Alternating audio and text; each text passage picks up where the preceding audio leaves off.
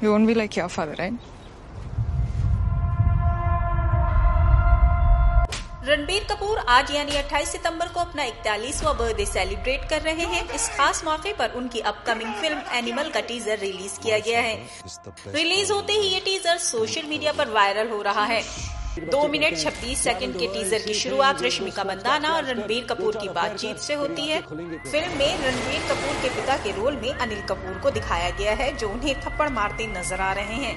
नहीं बताता मुझे how to train you train me well पापा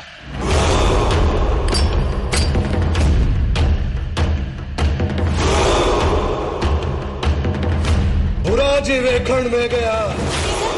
जहाँ रणबीर कपूर सीधे साधे लड़के के रोल में नज़र आ रहे हैं। वहीं उनका इंटेंस लुक हैरान करने वाला है, जिसमें वो गोलियाँ चलाते और एक्शन करते दिख रहे हैं। संदीप रेड्डी वांगा के डायरेक्शन में बनी ये फ़िल्म एक दिसंबर को सिनेमाघरों में रिलीज़ होगी। पापा, ये तो शुरुआत है। बहुत काम बाकी है, पापा।